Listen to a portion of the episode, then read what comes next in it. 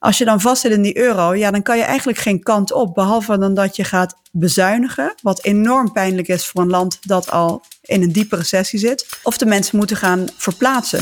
N P O Radio één. E O Podcast. Geld of je leven. De vraag van vandaag. Met Sandra Phlippen, Sander Heijne en Hans van der Steeg.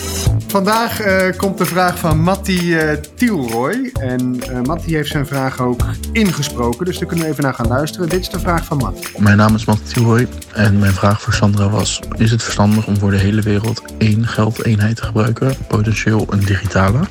Ja, dat is echt een uh, topvraag. Ik ben heel benieuwd wat Sandra wat hiervan vindt. Het idee is heel leuk, want uh, ja, dus, uh, met één munteenheid uh, heb je eigenlijk geen... Uh, Geen verschillende wisselkoersen meer. Is er niet uh, de dominantie uh, van de dollar, waar uh, door uh, Amerika eigenlijk ja, vrij makkelijk schulden kan maken. En, uh, en andere landen, die, dat zijn de eigenaren van, uh, die hebben heel veel van hun bezittingen in dollars. En um, ja, daarmee zijn er ook best wel regelmatig politieke spanningen op dat uh, terrein. Dus als er één munteenheid zou zijn, uh, zouden ja, eigenlijk heel veel kosten niet gemaakt hoeven te worden. Ook bijvoorbeeld kosten van het, van het, van het wisselen van die uh, van die. Maar het zou dus al betekenen dat Amerika zijn rol als eigenlijk leider van de wereld eigenlijk kwijt is dan, toch? Nou ja, tenzij natuurlijk de dollar de wereldmunt wordt. Maar ook dan zouden de dingen gaan schuiven. Maar je kunt je twee dingen voorstellen bij een wereldmunt. Het eerste is dat je zeg maar een soort nieuwe munt uh, verzint. Of, of de dollar de wereldmunt maakt en alle andere munt wegdoet. En het tweede is dat je een soort, ja, ook een nieuwe munt verzint. Maar, maar die hou je eigenlijk als een soort reservemunt, die het gemiddelde is van, van alle andere munten in de wereld die ook blijven. Dat is veel minder problematisch. Dat is er eigenlijk al een soort van. Het I M F uh, mm-hmm. heeft um, zo'n zeg maar uh, tweede rekenmunt. Maar die, ja, die geeft ook niet de voordelen die, die eigenlijk achter deze vraag schuilgaan van, van een wereldmunt.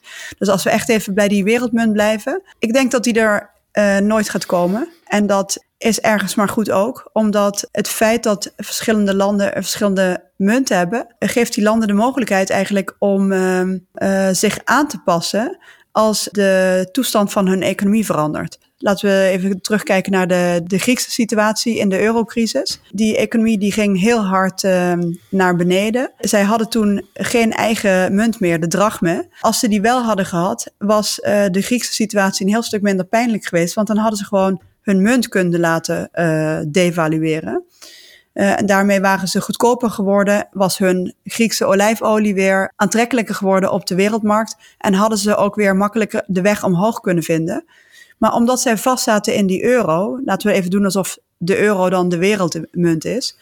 Als je dan vastzit in die euro, ja, dan kan je eigenlijk geen kant op, behalve dan dat je gaat bezuinigen, wat enorm pijnlijk is voor een land dat al in een diepe recessie zit. Of de mensen moeten gaan verplaatsen. Dus, de, dus dan, dan moeten mensen uh, uit Griekenland weg en elders gaan werken, zodat um, vraag en aanbod weer bij elkaar komen. Maar, dat ook massaal is gebeurd natuurlijk. Ja, z- zonder eigen munt uh, zijn aanpassingen heel erg pijnlijk.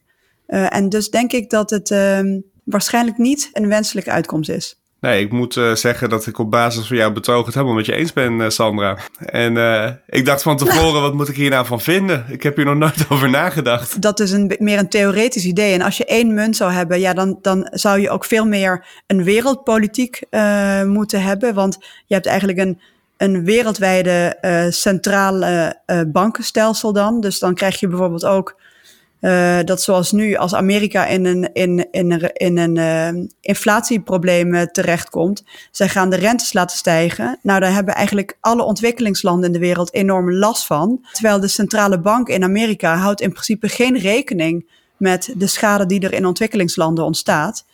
Ja, dat zou allemaal voorbij zijn in een, in een wereld met één munt, uh, één centrale bank die zich de belangen van één wereldeconomie uh, ja, aantrekt. Ja, dus dat een van de punten was van de eurocrisis, van we hadden wel een monetaire unie, maar geen politieke unie. In feite, als je een wereldmunt wilt hebben, moet je dus ook een wereldregering vormen. Maar eh, hebben we stiekem niet één munt in de wereld al? Dat toch alles op de dollar geënt is? Uh... Nee, dat hebben we niet. En kijk, dit, het is wel zo dat inderdaad die dollar is uh, dominant. Dat is de wereldwijde reservemunt. Dus in die zin uh, zeg maar die mandjesmunt, de, daar komt de dollar uh, wel in de buurt.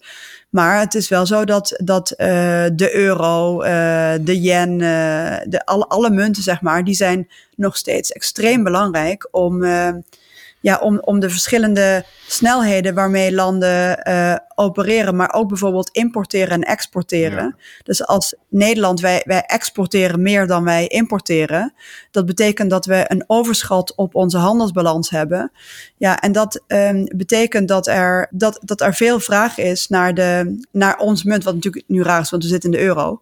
Maar de, het vragen, de vraag en aanbod naar een bepaalde munt, uh, dat is... Uh, Ja, dat, dat is ook belangrijk voor het, voor het eigenlijk het uh, vinden van een evenwicht tussen export en import tussen landen. Okay.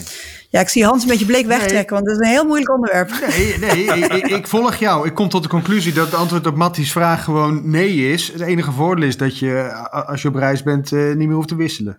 Zover kom ik. Het is een mooi ideaal om over na te denken, maar het gaat, het gaat niet gebeuren. Oké. Okay. Goed, heb jij ook een vraag aan Sander of Sandra? Of aan allebei natuurlijk, dat kan ook. Mail dan naar podcastradio één apenstaartje e o punt n l. Dit was hem voor vandaag. Morgen weer een nieuwe vraag. N P O Radio één. E O Podcast.